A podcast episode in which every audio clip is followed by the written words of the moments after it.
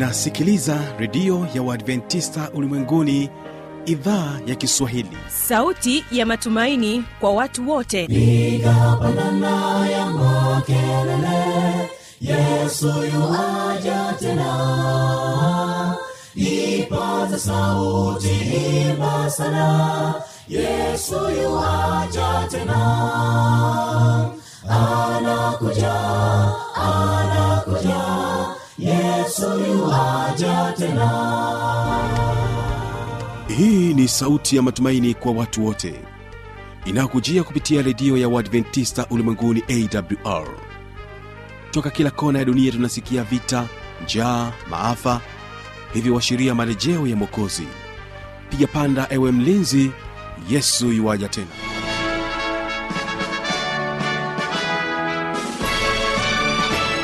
unaitegea sikio idhaa ya kiswahili ya redio ya waadventista ulimwenguni awr ikikutangazia kutoka hapa morogoro tanzania katika masafa ya mita bendi 25 lakini pia tunasikika kupitia awr tanzania na rock fm vilevile vile tupo katika tovuti ya www awr org. Lakini nchini kenya tunapatikana katika masafa ya mita bendi 89.7 kisima fm msikilizaji wangu karibu sana katika kipindi cha mafundisho makuu kwa siku hii ya leo. Mimi ambaye ni msimamizi wa matangazo haya jina langu habi machil mshana. Asante sana msikilizaji kwa kuwa umechagua kuwa pamoja nami. Ninakualika nikiwa na imani ya kwamba utabarikiwa sana. Lakini pia natumaini ya kwamba hali yako ni njema. Tuwe sote mwanzo hadi mwisho. Tunapoanza kipindi chetu tunapata kusikiliza wimbo kutoka kwao mount olive singers na wimbo unaosema tumeitwa. Barikiwa msikilizaji wangu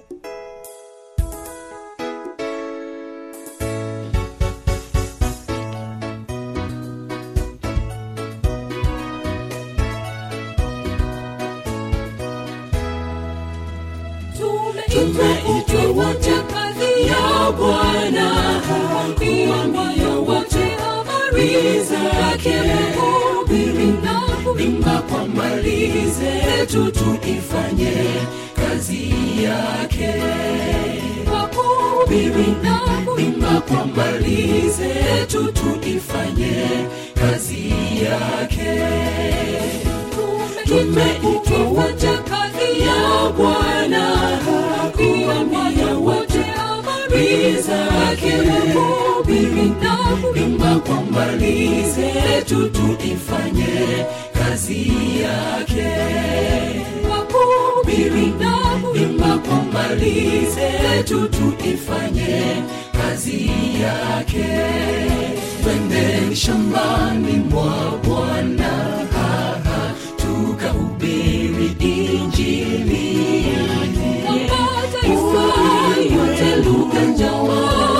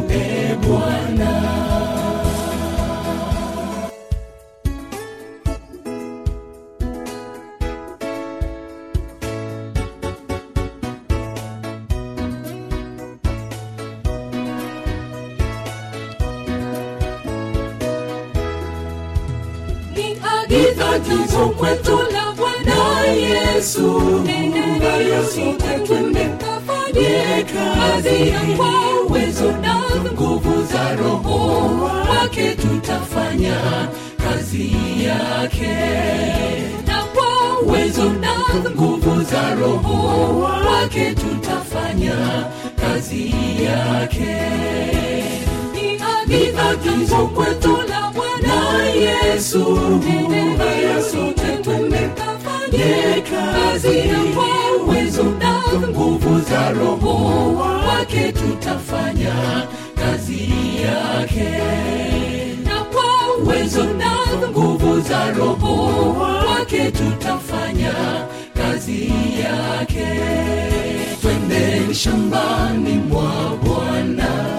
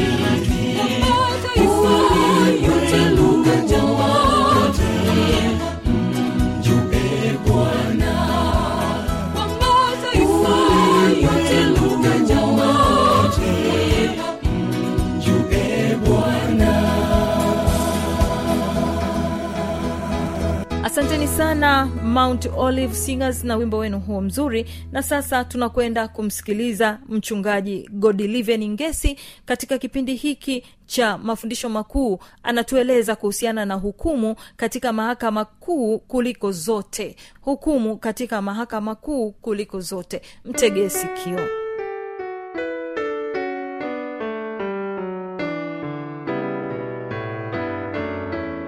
bwana yesu asifiwe. Mpendo wa msikilizaji karibu tena katika mfululizo wa masomo yetu masomo mazuri ambayo kwayo mungu amekusudia kutuweka hulu katika kweli hizi ambazo zinahubiliwa katika neno takatifu la mungu. Siku ya leo nikukaribishe tena mpendo wa msikilizaji mahali ulipo. Karibia tuweze kujifunza pamoja katika somo la leo ambalo litatusogeza karibu kabisa na mungu wetu. Na kwa kulifahamu somo hili litatuandaa kwa ajili ya marejeo ya yesu kristo mwokozi wetu ambaye yuwaja karibuni hivi karibuni katika mawingu ya mbinguni. Na hivyo ni kuarike tunapokwenda kuanza somo hili zuri tuweze kupata kuomba. Baba yetu na mungu wetu unaishi juu mbinguni tunakushukuru sana kwa kuwa pamoja nasi. Asante kwa ajili ya msikilizaji aliyeketi na kusikiliza neno lako na tunakuomba uweze kufungua mioyo yetu ili tunapolisikia neno lako takatifu liweze kutubadirisha na kutupatia nguvu likituandaa kwa ajili ya uzima wa milele. Ndilo ombi letu tunaomba kwa jina la yesu mwokozi wetu. Amen. Katika neno la mungu kitabu cha yohana 8 mstari wa 32 yohana 8 mstari wa 32 anasema tena mtaifahamu kweli na hiyo kweli itawaweka huru. Tena mtaifahamu kweli na hiyo kweli itawaweka huru tunajifunza neno la mungu kwa kuwa neno la mungu ndiyo kweli na tukishalielewa litatuweka huru. Siku ya leo tunayo kweli nyingine tena ambayo mpendwa msikilizaji ni kualike tuweze kufuatana pamoja katika kujifunza kweli hii ya muhimu sana ambayo mahali pengi makanisani haifundishwi katika nyumba za ibada haifundishwi lakini unayo bahati ya pekee kusikiliza kweli hii ambayo kwa namna ya pekee mungu anahitaji uweze kuielewa.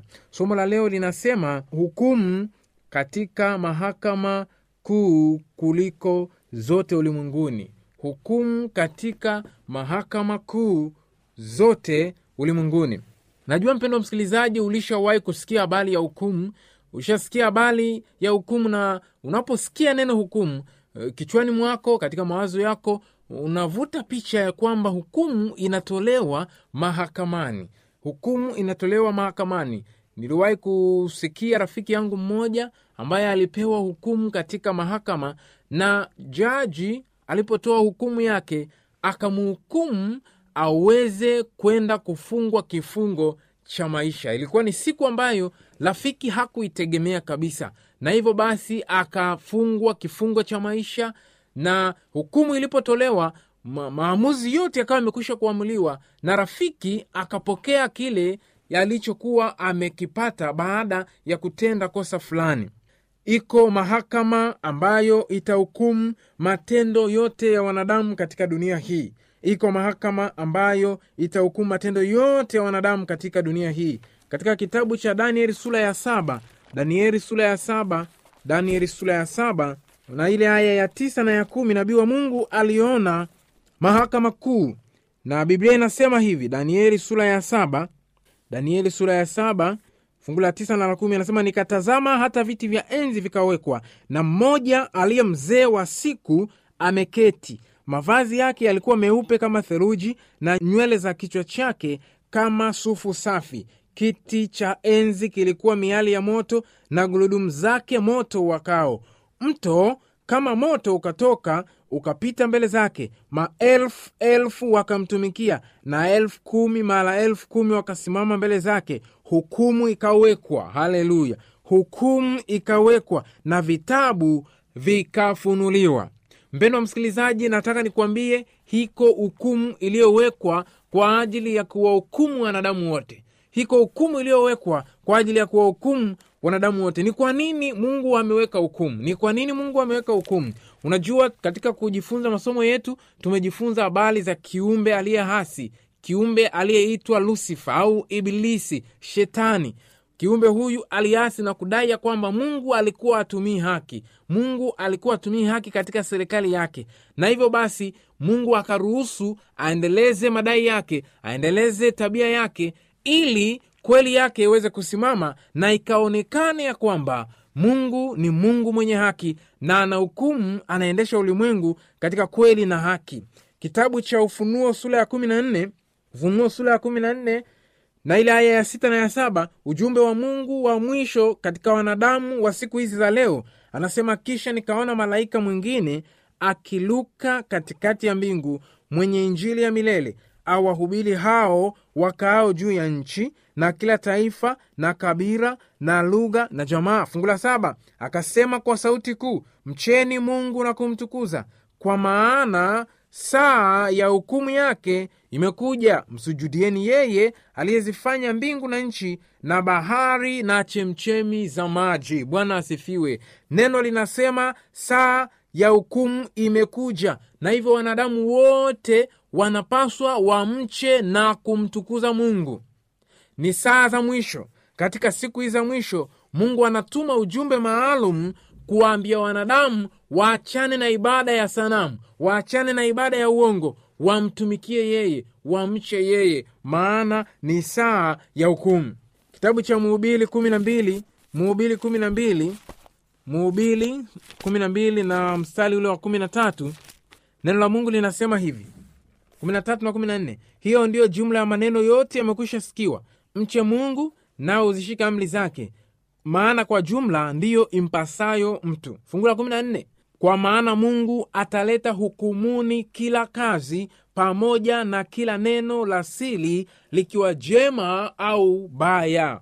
Biblia inasema ya kwamba saa ya hukumu itafika na mungu ataleta hukumuni kila kazi kila jambo ambalo mwanadamu yoyote aliyezaliwa katika sayari hii alilitenda litawekwa wazi litawekwa wazi na kila neno litahukumiwa kwa haki. Iwe ni neno la sili au iwe ni neno la haki. Hukumu hii inahusisha wanadamu wote hukumu hii inahusisha wanadamu wote. Hakuna mwanadamu ambaye atakwepa hukumu hii. Na mpendo wa msikilizaji unaweza ukakwepa katika mahakama za kidunia unaweza ukakwepa hata kule the Hague usi ukakwepa ukajificha ili usiweze kuhukumiwa lakini katika mahakama hii hakuna mtu atakaye kwepa neno linasema mungu ataweka kila kazi hukumuni iwe ni asili au iwe ni ya wazi katika kitabu cha warumi kumi na nne na ile aya ya kumi na mbili anasema hivi basi ni hivyo kila mtu miongoni mwetu atatoa habari zake mwenyewe mbele za mungu. Kila mtu. Biblia inasema kila mtu. Mathalani wewe ni mtu mathalani mimi ni mtu kila mtu atatoa habari zake mwenyewe mbele za mungu. Ni mambo gani unayoyatenda mpendo wa msikilizaji? Pengine unatenda hata mchungaji wako akuoni au mzee wako wa kanisa akuoni au mke wako au mme wako au wazazi wako au watoto wako. Ni mambo gani unayoyatenda? Neno linasema kila mtu atatoa habari zake mbele za mungu. Ziwe ni habari njema au ziwe ni mbaya. Kila mtu atatoa habari zake mbele za mungu matayo 12 inaeleza vizuri pia. Matayo 12 na ile aya 36 hukumu inaenda mbali zaidi. Matayo 12 na ile aya 36 anasema hivi. Matayo 12 aya 36 basi nawaambia kila neno lisilo maana watakalolinena wanadamu watatoa hesabu ya neno hilo siku ya hukumu. Ni mambo gani unayozungumza? Ni mambo gani unayowaambia watu ni mambo gani ambayo unayatamka kuwatia watu moyo au kuwakatisha watu moyo? Neno linasema maneno yote wanadamu watakayoyanena yasiyo maana wataleta hukumuni. Unajua tupo katika kizazi ambacho wanadamu wanazungumza sana. Wanazungumza maneno yasiyo na maana mizaha ni mingi. Neno la mungu linasema maneno yote yasiyo maana mungu ataleta hukumuni. Maneno yote mungu ataleta hukumuni. Wakorinto wa pili tano. Wakorinto wa pili tano. Katika kitabu cha wakorinto wa pili tano na ile aya ya kumi. Wakorinto wa pili tano aya ya kumi neno la mungu linasema kwa maana imetupasa sisi sote kudhihirishwa mbele ya kiti cha hukumu cha kristo ili kila mtu apokee ijara. Sikiliza vizuri mpendo msikilizaji. Kila mtu apokee ijara ya mambo aliyotenda kwa mwili kadri alivyotenda kwamba ni mema au mabaya. Neno la mungu linaweka wazi ya kwamba kila mwanadamu atapokea ijara atapokea mshahara atapokea matendo aliyotenda aidha ni mema au mabaya siku ile ya hukumu siku ile ya hukumu. Na hivyo nikutie moyo mpendo wa msikilizaji ni mambo, mambo gani unayoyatenda? Jifunze kutenda mambo mema jifunze kuzungumza maneno ya kuwatia watu moyo ili siku ile ya hukumu uweze kusimama na uweze kuthibitishwa na yesu ya kwamba wewe ni mtu wake.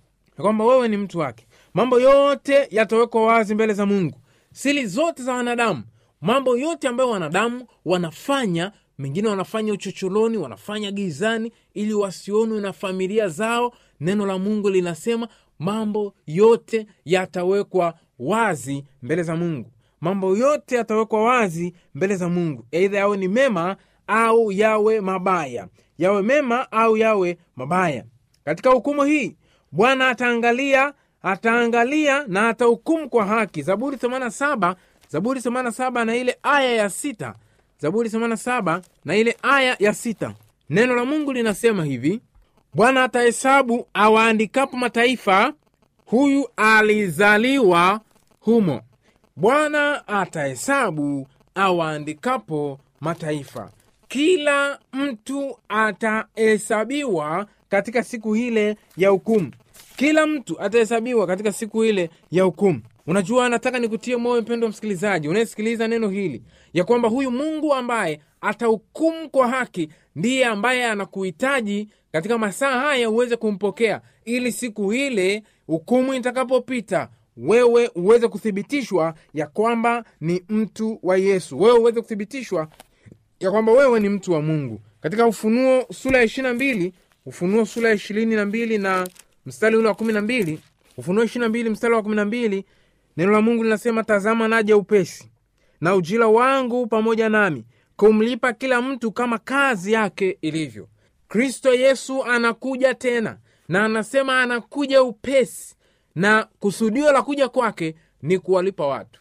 Mpendo wa msikilizaji unajua yesu atakapokuja atatoa malipo atatoa malipo. Kwa lugha leo labda niseme atatoa mshahara atatoa ujira ametumia neno ujira ya kwamba ni eidha umetenda mema au umetenda mabaya. Mungu atakapohukumu dunia hii kwa haki mataifa yote watasema ni za kweli na za haki hukumu zako. Nataka nikutie moyo mpendo wa msikilizaji unayesikiliza pindi hivi katika masaa haya. Ni mambo gani ambayo unayatenda lakini hayaendandi na mapenzi ya mungu? Ni mambo gani unayoyatenda ambayo hayaenendi sawasawa na mapenzi ya mungu? Pengine wewe unafanya mambo ya uzinzi mambo ya zinaa kwa siri usionwe na ndugu na jamaa. Pengine wewe unafanya mambo ya ya ya, ya ulevi ili mchungaji wako au mzee wako wa kanisa asikuone. Unatenda mambo ya giza unafanya mambo wa, ndugu zako wasikuone jamaa au marafiki. Nataka nikwambie neno la mungu linasema mungu ataleta hukumuni kila kazi na kila tendo ambalo wanadamu walilitenda. Iwe ni tendo jema au iwe ni tendo baya.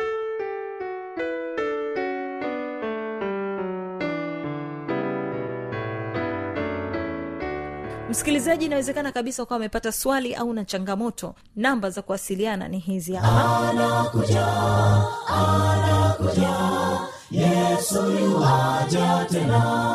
na hii ni awr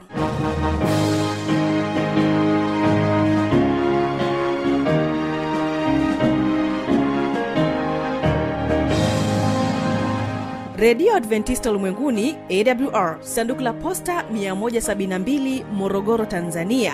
Anwani ya barua pepe ni kiswahili at awr org namba ya mawasiliano simu ya kiganjani 653 570814 na pia unaweza kuwasiliana nasi na idhaa ya maasai kwa nambari 769986355 ukiwa nje ya tanzania kumbuka kuanza na namba kiunganishi alama ya kujumlisha 255 unaweza kutoa maoni yako kwa njia ya facebook kwa jina la awr tanzania.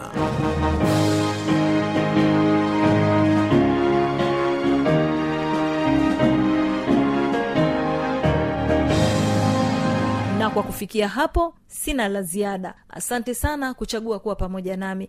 Mungu akubariki na kutakia usikilizaji mwema wa vipindi vinavyoendelea. Kumbuka tu ya kwamba kesho kitakuwepo kipindi cha muziki na wanamuziki pamoja na kile kipindi cha maneno yaletayo faraja. Amani ya bwana idumu kuwa pamoja nawe. Jina langu habi machilumshana nazidi kubarikiwa kuwa pamoja nawe na kuacha na wimbo kutoka kwao mount olive singers nikifikiria. Ndio wimbo ambao wanatuletea. Watege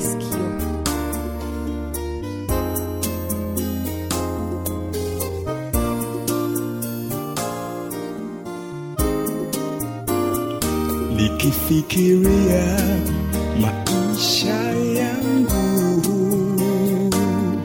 Moyoni nakosa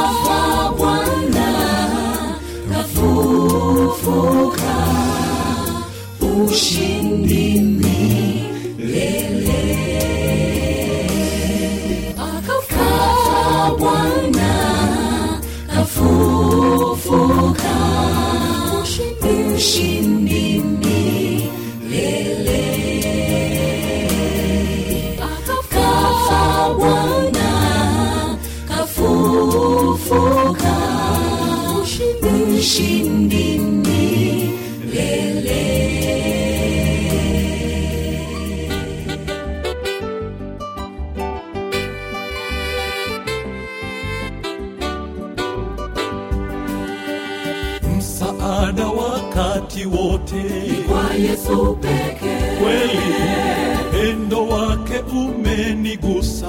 Kweli ni Mwokozi. Hakuna rafiki kama yesu. Utukufu kufu sifa sifa zako. zako.